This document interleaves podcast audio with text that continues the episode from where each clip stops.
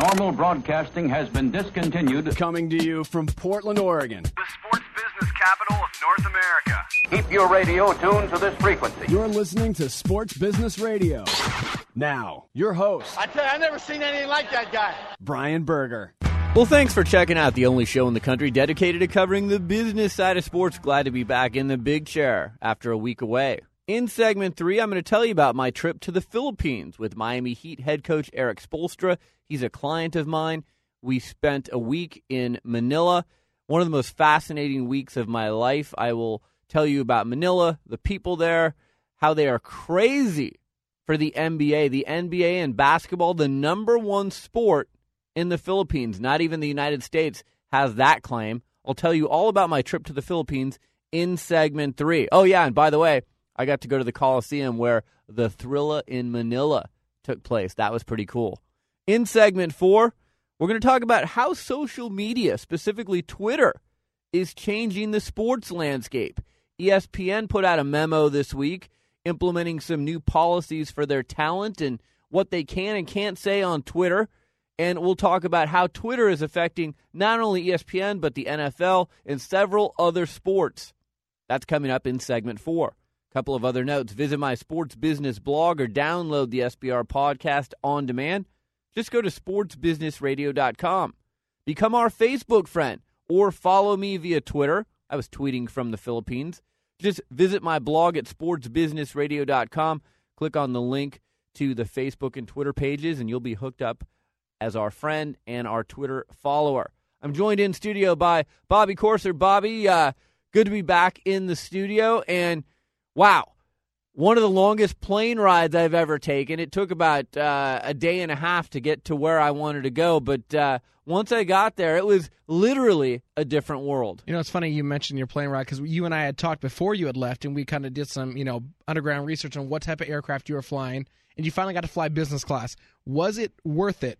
And did you end up getting the seat that we thought you would? That's my question to you. We did get the seat that we thought I would, and then also, as I tweeted this week, after you've flown international business class, going from business class to coach is kind of like going from HD TV to rabbit ears on your TV. It's really hard to do.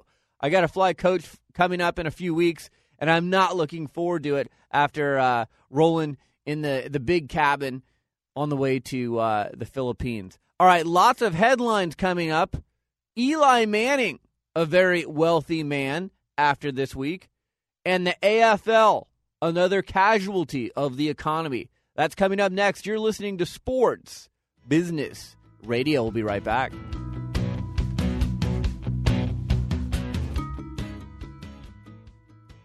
This is Brian Berger from Sports Business Radio. I know many of our listeners dream of a job in the sports industry but don't know where to begin. To me, it's an easy call. Go where sports business education got its start at the Warsaw Sports Marketing Center at the University of Oregon. As the first business school in the country to offer undergraduate and graduate programs themed around this multi billion dollar industry, the Warsaw Center offers a unique blend and strong general business training, sports business curriculum taught by industry experts, and rich out of classroom experiences, including real world consulting projects, study tours, and internships. With a strong industry and alumni network and a staff dedicated to accelerating your career, the Warsaw Center has a proven track record of placing students in teams, league offices, corporate sponsors, marketing agencies, sports media, and sports shoe and apparel firms. But like any elite team, there's only a few spots on the roster. To learn more, visit sportsbusinessradio.com for a link to the center's website. The Warsaw Sports Marketing Center, passion, integrity, and leadership in sports business education. Back to Sports Business Radio with Brian Berger. It's time for this week's Sports Business Radio headlines, sponsored by the Warsaw Sports Marketing Center at the University of Oregon. Visit warsawcenter.com for more information. Headline number one New York Giants quarterback Eli Manning signed a six year, $97.5 million contract this week, meaning he's going to earn a little over $16 million per season. His guarantee on the deal, $35 million. He's going to be the Giants quarterback, unless he's traded, between now and 2015. Now, Eli is going to out earn his brother Peyton per season. Peyton makes 14 million a year. Eli is going to make $16 million a year. And some other interesting Eli news this week. Eli has a deal with Citizen Watch. And the Giants have a new deal with Timex to place their logos on the practice uniforms. So, Bobby, that's been a little bit of an interesting issue in the Giants organization. Look, as someone who has done endorsement deals for athletes and coaches, you know, you always try and sync up with the sponsors of the organization so you're not competing with them. This is a big competing sponsor, Citizen, with Eli Manning, and they're supposedly paying him well into six figures. And then Timex has a seven figure deal to be a sponsor of the New York Giants on their practice jerseys. You know, at least he's not having to wear the watch during practice. I could see that being a huge conflict there. He's got, you know, one brand on the wrist and he's got the other on the jersey. The thing that they'll have to do is they'll have to, you know, physically separate the two and be like, listen, why he's wearing the practice jersey, you can take pictures of him. You probably won't be able to use him at all in your advertising. But, you know, when he's in his street clothes, in the nice threads, you know, they'll be able to use everything they need because, hey, you know, he's wearing the watch then. He looks nice. Go ahead and do it. Now, the Giants essentially had to do this deal because David Carr is their backup. And if Eli is not there, you're handing over the reins to the franchise to David Carr. You're trying to find a quarterback through the draft. Eli Manning has won a Super Bowl. I don't think he's nearly as good as his brother Peyton, but he's going to earn more money than his brother Peyton. So kudos to uh, Eli's agent for getting that done because that's a lot of money for one Super Bowl. Our next headline another casualty of the poor economy. The AFL, otherwise known as the Arena Football League, this week announced it has suspended operations indefinitely. And this is according to the board of directors. They took this action after they were unable to reach any consensus on restructuring the league over the past eight months. They say, regrettably, the AFL's board of directors believes there are no other viable options available to the league right now. Unquote. Now, Bobby, we've talked about the AFL and their problems for months on this show. I mean, look, if the NBA, Major League Baseball, the NHL, the PGA, other bigger uh, leagues, so to speak, are having problems because of poor attendance, lack of sponsorships, it's not a surprise to me that the lesser leagues, like the Arena Football League, end up folding because if you're going to spend your money, you're probably going to spend it with a higher profile league. Yes, it's more expensive, but you're going to spend it with a higher profile league where people are going to see your sponsorships than you are with some place like the AFL. No, absolutely. And the funny thing about this is the AFL has an agreement where part of the ownership process belongs to ESPN, where they own, I believe, like a 30% share of it. So if you don't have ESPN's backing, one, as we know with NHL, you get no viewership period.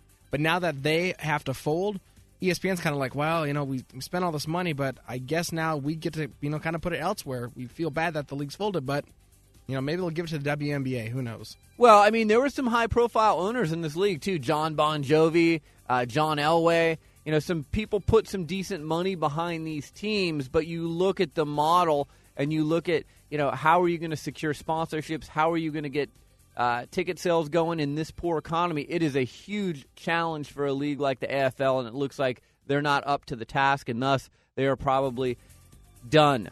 All right, our next headline The NBA and the NBA Players Association held their first formal collective bargaining session for a new labor deal for more than three hours in New York on Tuesday, a meeting the two sides called, quote unquote, cordial and productive. There was a preliminary exchange of financial information, but no proposals were made, the NBA and the Players Union said in a joint statement. They also said, We look forward to another meeting before the start of the season. Now, the current collective bargaining agreement expires in June of 2011. Sports fans, the two big collective bargaining agreement showdowns on the horizon the NBA and the NFL. These are going to determine the fate of your leagues for the next five to 10 years. We may see drastic changes. You're going to want to pay very close attention to these negotiations. Obviously, we will be paying very close attention. So if you tune into our show, Sports Business Radio, we'll keep you up to date every step of the way. Our next headline The Memphis Grizzlies decided to let go not one, not two, but all five of their scouts. First of all, five scouts isn't a lot to begin with for an NBA team. But the Grizzlies will have no more scouts. So they better have really good direct TV and have satellite hookups to games all over the world because if they don't, I don't know how they're going to find players. Yes, they can scout domestically and go to NCAA tournaments and you know games and things of that nature. But as we all know, this is a global sport now. If you're not scouring the planet for talent, you're behind the eight ball. Michael Heisley, the owner of the Grizzlies, is not doing well financially. They're not selling many sponsorships there. The attendance is poor in Memphis. They're one of the sickest franchises in the league, so it's not a surprise that they have a cost cutting move. But it's the first NBA team that has literally said, we're not going with scouting anymore. Absolutely. You can't do it. I mean, you, unless you're going to send your general manager and your director of player personnel out anywhere, it's just not going to happen. It's not a good idea. You need scouts because without scouts, you're not seeing the players that could be that next, you know, diamond in the rough per se. Well, it's a huge disadvantage. Again, you can scout domestically, but uh, this is a global game now. So if you're not scouring the globe, you're really behind a lot of your competition. And maybe Heisley doesn't care. Maybe Heisley's like Donald Sterling with the Clippers. He just wants to turn a profit. He doesn't care if they win or lose. As long as they're making some money from year to year, that's all they care about. Our final headline of the week the PGA Tour this week announced that Buick has withdrawn its backing of the Buick Open in Michigan and the Buick Invitational in San Diego. Buick was contracted through 2010 as the owner of the Buick Open and title sponsor of the Buick Invitational. Buick Golf marketing manager Larry Peck said the decision to end the 51 year PGA Tour relationship was made internally and not by the judge overseeing GM's bankruptcy restructuring. Buick also dropped its status as official car of the PGA Tour, a deal the tour has quietly shopped this summer but was unable to find a buyer for. Bobby, this is really big news. 51 years Buick was with the PGA Tour. They dropped out this week, and not only did they drop out, they dropped out early. So, you know, we saw Tiger Woods and Buick part ways last year and then Tiger signed AT&T to be the sponsor on his bag and he's not doing commercials for Buick anymore. Now Buick's out of golf altogether. Yeah, and you know, listen, a 51 year relationship is not something you just say goodbye to quietly. No, not at all. And you know, I don't know that uh, they saw a tremendous amount of return on their investment, but you know, 51 years, you definitely gain some traction. You become synonymous with a certain sport, and I think Buick had become synonymous with golf. I don't think I've ever seen them really in Major League Baseball and the NBA or the NFL. They were definitely equated to golf, so it's going to be interesting to see what do they do from here on out. All right, coming up next, we've got Sweet Success, very successful deal between a large, large corporation and one of the biggest sports leagues in the United States. And I'm also going to tell you about my trip to the Philippines. I just returned and I was over there with Miami Heat head coach Erik Spoelstra. I'll tell you all about that trip. That's coming up next. You're listening to Sports Business Radio.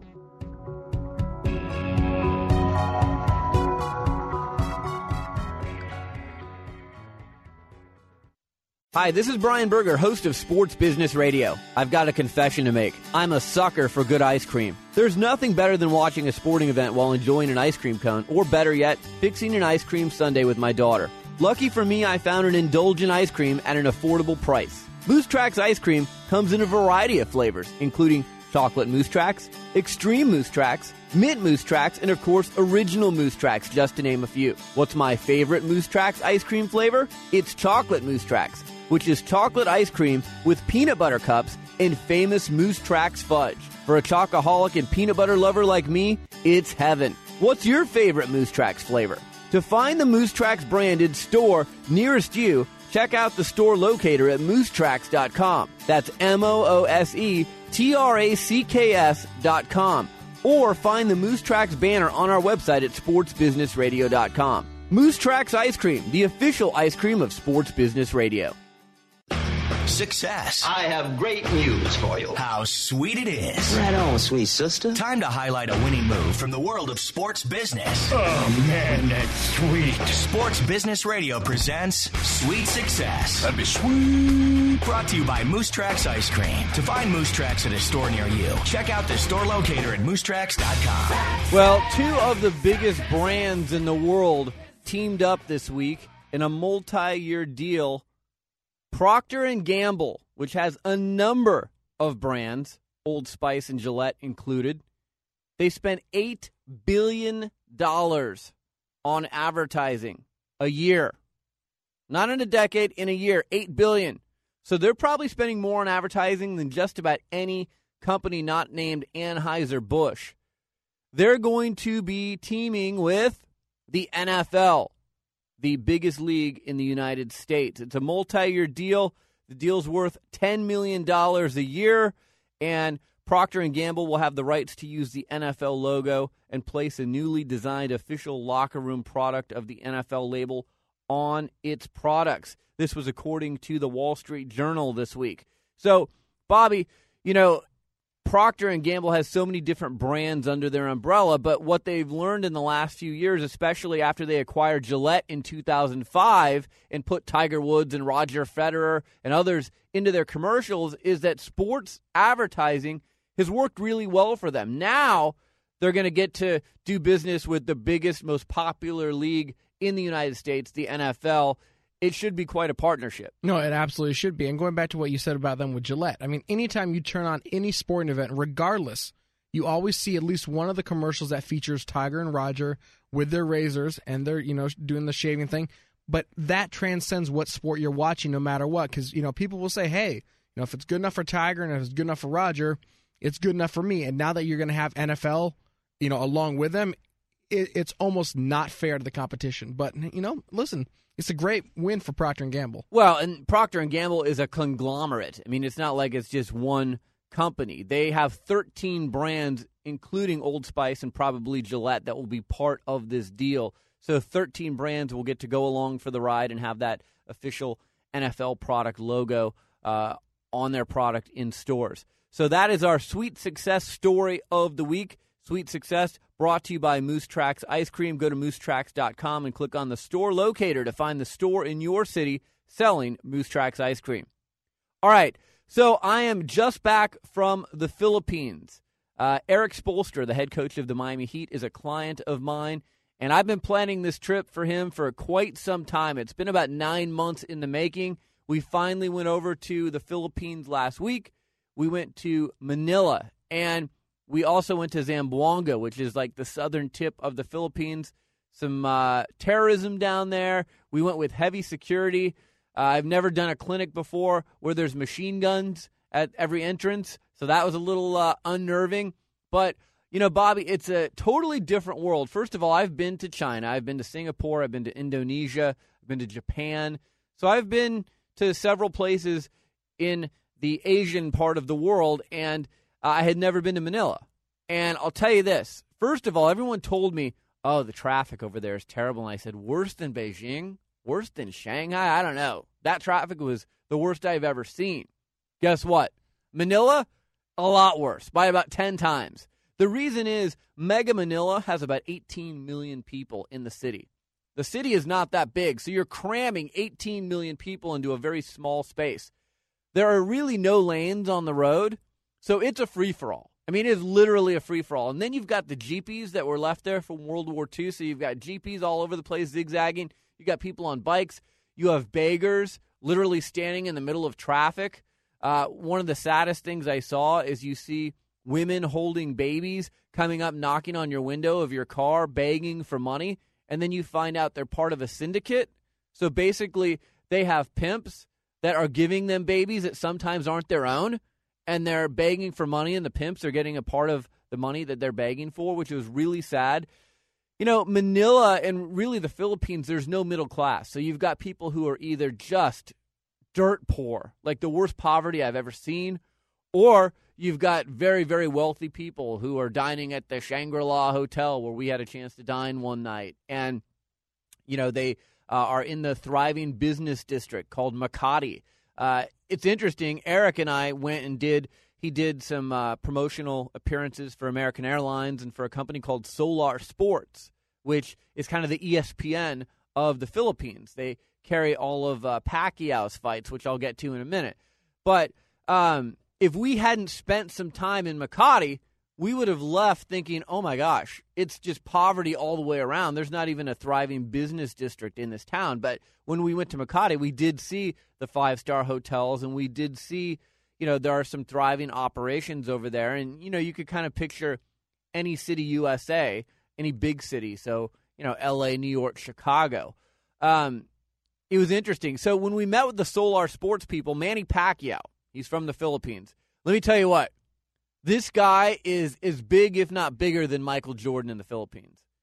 He is huge. He's on billboards everywhere. He's on TV everywhere. When Manny Pacquiao fights, check this out. Manny Pacquiao, when he fights, the fights on TV get a 96 share. Just to put that in perspective, there is no program in the history of U.S. television that has ever come close to getting a 96 share. I think the season finale or the series finale of MASH is the highest rated TV show in the history of US TV. It is nowhere near a 96. So that means when 90 when Pacquiao's fighting 96% of the people in the Philippines. And there's a lot of people there are tuned in to watch Manny Pacquiao. He is huge over there. And he's only going to get bigger. I found out this week when I was there, he's going to be doing uh, a commercial with Nike. He actually already did the commercial in Los Angeles it's with Kobe Bryant and Maria Sharapova. So Manny Pacquiao is going mainstream. He's going to be a household name, and uh, watch for him in that Nike commercial because, as we all know, when Nike puts its marketing power behind you, you become very, very big. Um, Erik Spoelstra was a rock star over there. It was really cool. Erik's mom is uh, from the Philippines. And Erik had not been back to the Philippines since he was three years old. And he still has family over there. And he's always wanted to go back over there. He's wanted to do clinics. He wanted to go play professionally over there, but he got hired by the Heat 14 years ago to do their uh, video coordinating. And he chose that path instead of playing professionally in the Philippines. And obviously, that decision worked out well for him as the head coach of the Miami Heat now. But um, he did a number of clinics, and I mean, wherever we went, there were cameras, there were media. You know, probably 15 to 20 cameras following us everywhere we went. Um, you know, he's just very well revered. I would say that after Manny Pacquiao, Erik Spoelstra is the most popular sports figure in the Philippines. And keep in mind, and I learned this when I went to China, in Asia, whether you're talking about Ichiro, whether you're talking about Daisuke, whether you're talking about Yao Ming or whether you're talking about Pacquiao or Erik Spoelstra. If you are one of them, if you have their blood running through you, they are big on heritage. So you are God when you walk into their country because they revere their own. And Eric is like the prodigal son coming home last week. He hadn't been home in 35 years. So this was a big, big deal uh, we went to a college basketball game. That was interesting, and the game took place in the same venue as the Thrilla in Manila between Muhammad Ali and Joe Frazier. That was a treat to get to go into that venue. They have a big sign, banner hanging, Thrilla in Manila, October 1st, 1975. And boy, if I could turn back the time and could have watched that fight while sitting in that venue, that would have been one of the coolest things. In my mind, that's one of the top five greatest sporting events in the history of sports. That was maybe the best fight of all time. Um, those guys just left it all in the ring, and really, they were never the same after that fight. So to be in that venue and see uh, where those two warriors went at it, and maybe the greatest boxing match of all time was really, really cool. Um, we worked with the U.S. State Department on this uh, envoy, and it was it was cool. I mean I'll tell you, working with the State Department was the coolest thing about working with them is whenever we went to an airport, they put us right through customs. We didn't have to wait in line. Uh, we were VIPs with American Airlines, which, by the way, American Airlines came up big. Uh, great customer service. Um, they helped us every leg of the way. There was someone to to meet us. So kudos to American Airlines. Thank you so much to them for all of their help uh, getting us to Manila and back. Um, and then, you know, I will say this. I've spoken on this show before about customer service, and I've done comparisons between Dell and Apple and Delta Airlines and JetBlue. And I'm a big customer service guy. I will tell you this the people in Asia bend over backwards to make you happy. They want you to have a great experience in their country, they take pride in their service. And I think we've lost some of that in the United States. And I tweeted about that this week. Uh, I, I can't tell you how many companies that I've run into, and I won't go into who they are right now in America, where they've just, you know, they've had layoffs and it's tough economic times, and people just don't have that same level of customer service and pride that they used to have. And it was really refreshing to go over to Asia and see that these people over there, they definitely have it. They want you to come back. They want you to have a great experience, whether it's in their hotel, whether it's on their airlines, whatever it is. And uh, that was really refreshing to see. And then Tokyo, I'll tell you, I've said this before. If I ever get kicked out of the United States for whatever reason, hopefully I never do, but if I had to leave the United States, the two cities on earth that would be vying for me to live there Sydney, Australia, or Tokyo, Japan. Tokyo is efficient. They are expensive, but really cool city. If you ever get a chance to go to Tokyo, you definitely got to go there. So, anyways, that's a, a, summary, a very quick summary of my trip to Manila. It was great to go there with Coach Spoelstra. Uh, his assistant coaches, Dave Fizdale and Chad Kammerer and uh, it was a lot of fun. They have a great coaching staff, and I think it was a, life changing event for all of us. So uh, it was really cool to see. All right, coming up next, Twitter, Facebook. They're changing the sports landscape. We're going to have that discussion. I've wanted to have that discussion for a few weeks on this show. We're going to have it. That's coming up next. You're listening to Sports Business Radio.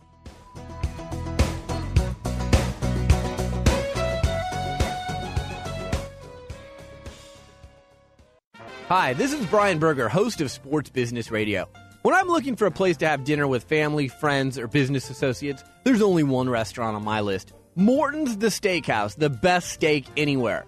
In its 28th year in business, Morton serves only the finest quality foods, featuring USDA prime aged beef, fresh seafood, hand picked produce, and decadent desserts prepared to perfection. Not to mention the award winning wine list. When my destination is Morton's, the best is always on the menu. And they treat me like a VIP during every visit, whether in the dining room or the private boardrooms. With almost 75 restaurants conveniently located around the world, Morton's is the gold standard when it comes to steakhouses. To find the Morton's nearest you or to make a reservation, go online to Mortons.com. Morton's, the best steak anywhere and the official steakhouse of Sports Business Radio.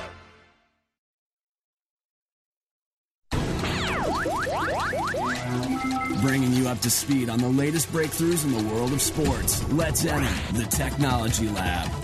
All right, so this is a conversation I've wanted to have for the last uh, really few months. I said few weeks before, but it's the last few months. I mean, Twitter and Facebook are changing the way we consume our information especially Twitter. I mean, I found out about Michael Jackson's death on Twitter. I found out about Manny Ramirez getting suspended on Twitter. I found out about Alex Rodriguez getting uh, suspended or not getting suspended, but using steroids on Twitter. A lot of breaking news on Twitter. Well, this week, a few things happened that really caught my eye. Number one, the 800 pound gorilla that is ESPN. They sent out a memo and they sent it out to their talent. So not to the behind the scenes people, not to the producers, but it's it's intended for their talent. And it basically curtails their tweeting from here on out. And they've got to run their tweets by an editor. I mean, essentially it's all got to be endorsed by the head honchos at ESPN and go through the machine before you can tweet about it. Now, I'm sorry, but that removes the spontaneity. It also removes the ability for a reporter, I think, to be able to break news. Now, you could say, well, we could still break news on ESPN.com, and then the person tweeting could just tweet the link and you could break the news that way. Okay, I get that. But again, when you've got to go through this big, big process, the chances that you're going to get beaten to the story, pretty good. Now, I know you want to be right. You don't want to be first, you want to be right. I get that. But one of the problems I have with ESPN's policy, and I wrote about it on my blog this week at sportsbusinessradio.com, is I think that ESPN, owned by Disney, by the way, and I've worked for Disney before, and their handbook is thicker than the Bible. And they've got rules and regulations that are ridiculous. And essentially, they want everyone to be the same. They want vanilla. And they want to control you. Well, one of the things about Twitter and reading people like Rick Bucher, who's been on the show many times, Bill Simmons, who we all enjoy, Chris Mortensen, the NFL reporter, several other reporters, I kind of liked seeing their personality.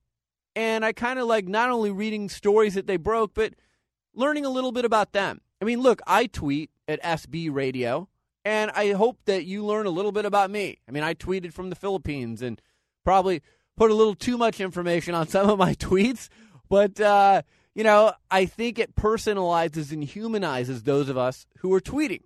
So we're not just media people. We also have a little bit of a personality. You get a little bit of a glimpse behind the scenes. That's what we want from athletes. We want to know what's going on at training camp. We want to know, you know, what's this team doing? What's that athlete doing? Well, it's the same thing with some of these reporters. And I think ESPN lowering the hammer on the reporters, I think at the end of the day, it's going to hurt themselves. And if they're trying to, you know, monetize the tweets and they're probably going to take the tweets and put them as insider access like they do with their podcasts and things like that, I think it's a mistake because guess what? People can go and get that information somewhere else. Charles Robinson, who was just on this show two weeks ago, tweeted this week, Hey, too bad about the folks at ESPN, but those of us here at Yahoo Sports, we're going to be tweeting 24 7. Keep an eye on us. CBSSports.com, uh, you know, AOL Sports, all these other sites and all these other sports personalities, media personalities, they're going to continue to tweet.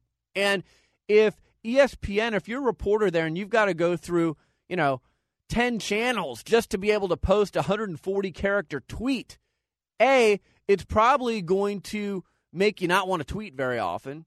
And B, it's going to become such a process that you're going to get beaten to the punch by your competition. Bobby, what do you think? You know, it's funny. Everybody knocks Twitter for just the fact that, you know, they're updating what they're doing. I'm sitting on the porch. I'm, you know, in the bathroom or I'm going for a walk. Those are the people, frankly, I'm, I don't want to offend anyone, but I probably will. Those are the losers that sit in their basement and do a blog and, and you know, who, who just, but to the people who break news, I mean, I follow legitimate media people. And yes, I follow some bloggers too, but you know, I find that these legitimate media people are able to break news a lot faster via Twitter than they are if they sit down, they write a column or write a story, and they've got to run it through 10 different people at their news organization.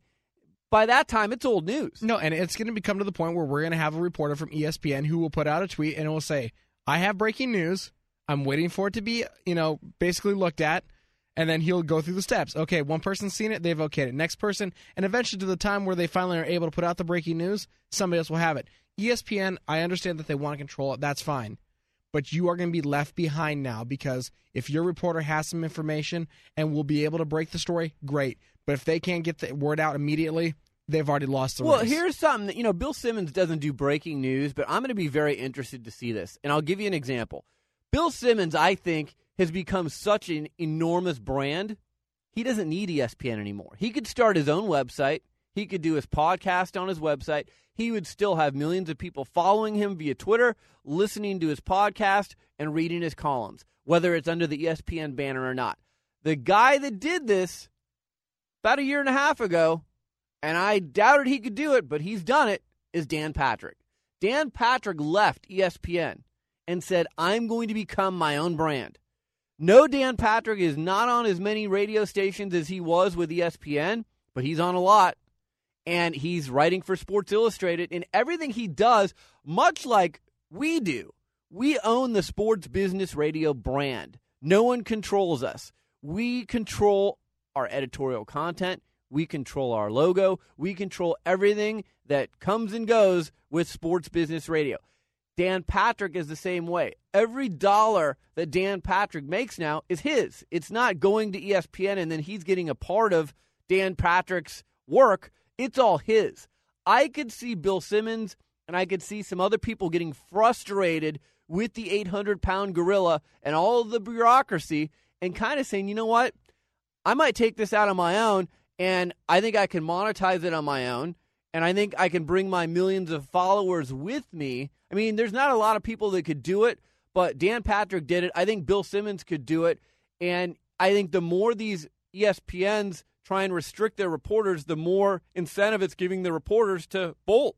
Oh, I completely agree with you. I completely agree. And you know, even carrying this over into news, we saw when stuff went started to go down in Iran. You know, they started to cramp down, saying, "Hey, you know, you can't Twitter. You know, we're not going to allow any outside media in." Listen, there's always going to be ways to get around it, and it wouldn't surprise me if a couple of the ESPN guys, if they really wanted to kind of go behind, you know, the 800 pound gorilla's back, they come up with their own, you know, a side little handle, somebody that they can't trace, and still, you know, tweet that way.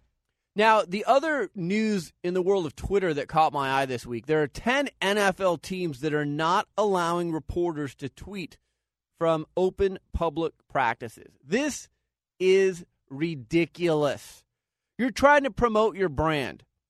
Why wouldn't you allow a reporter to tweet from practice? If it's open to the public, if it's not a closed practice, if it's a closed practice, I understand that. But reporters probably aren't at a closed practice. So if you're tweeting from an open public practice, why not? NFL teams are also trying to figure out what to do with players who are tweeting. We saw San Diego Charger player, uh, what's his name? Uh, Antonio Cromartie. He was fined $2,500 this week by the Chargers for tweeting that the team served quote unquote nasty food during training camp. By the way, $2,500 to Cromartie is like 25 cents to me. I mean, it's it's ridiculous. It's it's not a big fine at all. But the fact that they're putting restrictions, see, these teams, I think, really need to have a hard, fast rule. Here's what you can tweet about. Here's what you can't. You know, when you're behind closed doors, you can't tweet about uh, any of our plays or any. Okay, I get that, but you know, it's funny because people say, "I want to go behind the curtain. I want to go behind the scenes." I enjoy reading uh, athletes tweeting from training camp. I enjoy when they're telling me about what they're doing with their summer workouts. This is the kind of access that people have craved for a long time. I mean, on a very different platform, Paula Abdul tweeted this week that she's not returning to American Idol. That's how she chose to make that announcement. Not a press conference, not sitting down with a reporter. It was her directly with her fan base via Twitter. More and more, we, the media, are being removed as the middle person. I don't have a major problem with that. As long as they talk to us every now and again, that's fine. But one of the rules should be basically don't talk about it on Twitter if you wouldn't talk about it with a reporter. I mean, you know, Twitter is is my father used to say, that car's a it's not a toy. It's a very powerful weapon. Well, Twitter is not a toy. It's a very powerful weapon. If you tweet something and you've got a decent number of followers and it gets retweeted, there's a lot of people seeing what you're writing. So if you're going to break a story and it's wrong, if you're going to criticize something and uh, you don't want people to see it, if you're going to say something and you don't want people to see it, you better think twice about being on Twitter. It's a powerful tool, but it's also an amazing tool that has allowed celebrities, media, and people like that to reach audiences that they couldn't reach previously. We've got, you know, 800 followers, which isn't great, but, you know, it's far from uh, Shaq at 1.7 million and Ashton Kutcher at over a million, but we've got some pretty loyal followers and we've got some good Facebook friends, and these are mediums. To me, it's all gravy. The main thing we do is a radio show here. I want people to listen to this radio show, whether it's on the radio or via iTunes or via our website. That's how I want them to listen to our show. If you want to follow us during the week on the blog or on Twitter or on Facebook, terrific. The more platforms, the better. And I'll tell you this the teams that aren't embracing social media, they're going to go the way of the newspapers. And the newspapers are not embracing social media. The newspapers are still real slow to catch on to new technology. And that's why you're seeing newspapers and other vehicles that are still stuck in the dark ages going under. And there's only going to be more of them. There's a, a great, uh, I think it's called The Media is Dying. Follow them on Twitter. Every day, there's something on there about another paper folding, another TV station folding, another radio station folding or being sold. It's rampant in this country. And I'll tell you, you got to embrace Twitter. I understand what ESPN's trying to do by kind of ratcheting back a little bit and putting some controls behind it. But if they make it too commercial and they try and monetize it and they take away the uh, instinctiveness of being on Twitter, I think it's going to hurt them, and I think they're going to lose out to their competition, Bobby. No, I completely agree with you. And you know, we have to look at it from a member of a media point. When somebody says something on Twitter, if it's an athlete or an entertainment person, we'll take it, you know, as their word. So, as you and I both know, if somebody says something and it's relevant, we'll either report it or pass it along. I mean, this whole thing kind of broke loose with Kevin Love this year. He basically reported, "Hey, Right. you know, they fired a coach." Right. And, And- he broke it. and he broke it. And you know, ESPN and everybody rolled with it.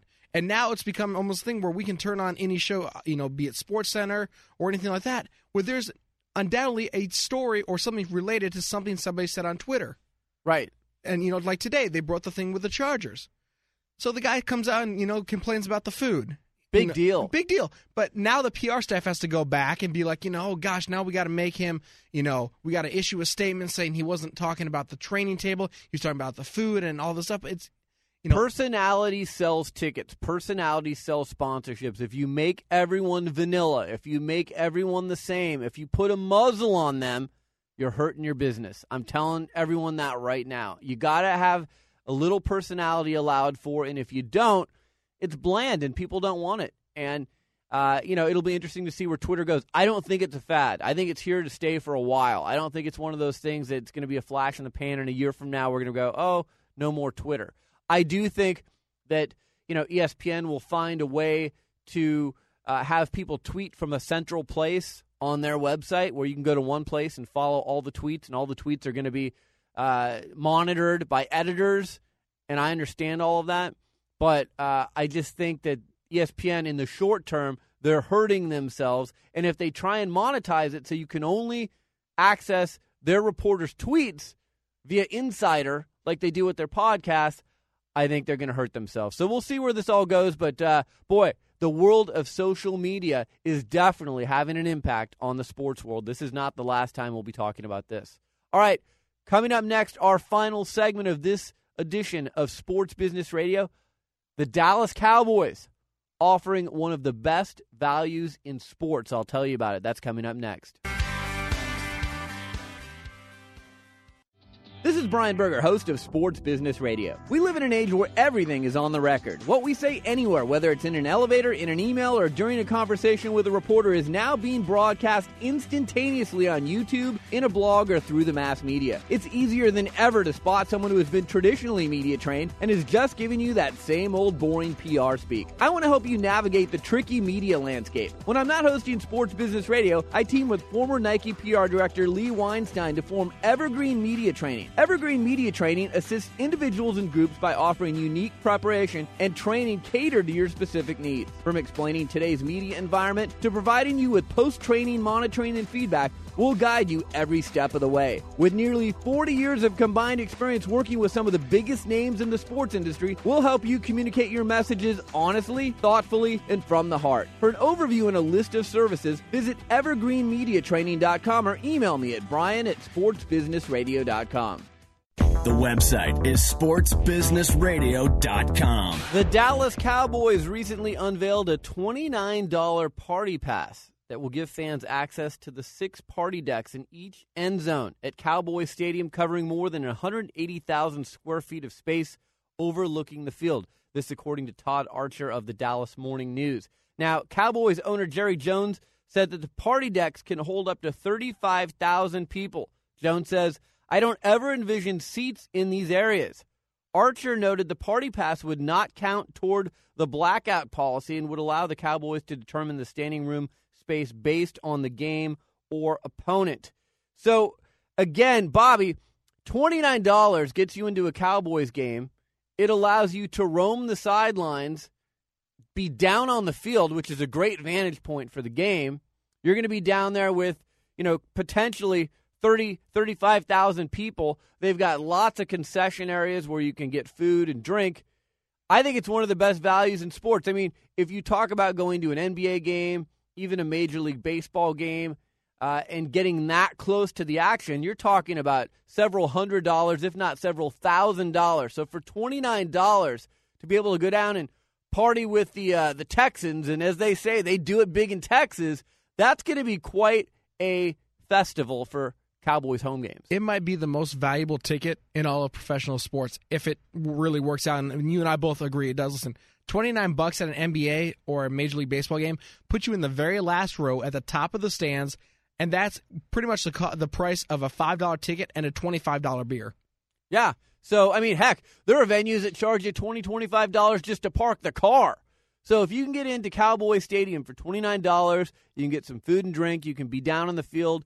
You're not going to have a seat, but you can roam around and be part of a big party down in the field. That's going to be a big deal. I think it's a cool thing they're doing there in Dallas. All right. Lots of thank yous. Our show staff Nathan Roach, Bobby Corser, Josh Blank, Darren Peck, Ron Barr, James Harrison, Doug Zanger.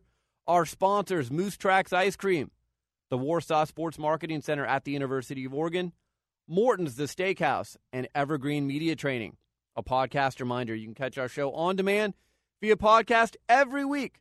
Just go to sportsbusinessradio.com and click on the podcast page. Follow us via Twitter, SB Radio, or you can become our Facebook friend. Just go to our blog at sportsbusinessradio.com and link to our Facebook page. I'm Brian Berger. Have a tremendous week. We'll talk to you next week right here on Sports Business Radio.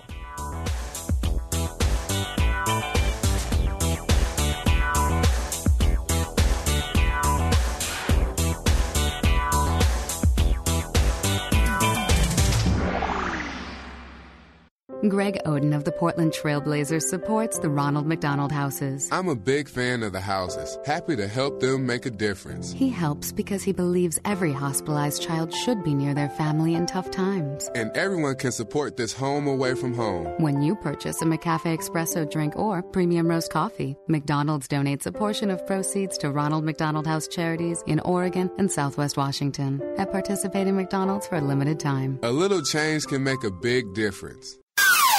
Sports Business Radio talks to the people who call the shots in the world of sports. My guest is Dallas Mavericks owner Mark Cuban. Let's go back to the year 2000. The year before you bought the Mavericks, they were 40 and 42. Fan interest was pretty lukewarm. When you bought this team, what did you see in this team? What was the potential that you saw to get them to where they are today? Probably none. Brian Berger goes one on one with the biggest names. My guest is Dr. Myles Brand, the president of the NCAA. I think the reason why we have a BCS type system in Division 1A and elsewhere we have playoffs is that the schools in Division 1A feel that the regular season is the most important aspect of football. Read the Sports Business blog and listen to SBR on demand at sportsbusinessradio.com. See, I think that's the big thing. Sports Business Radio, Saturday. or online at sportsbusinessradio.com.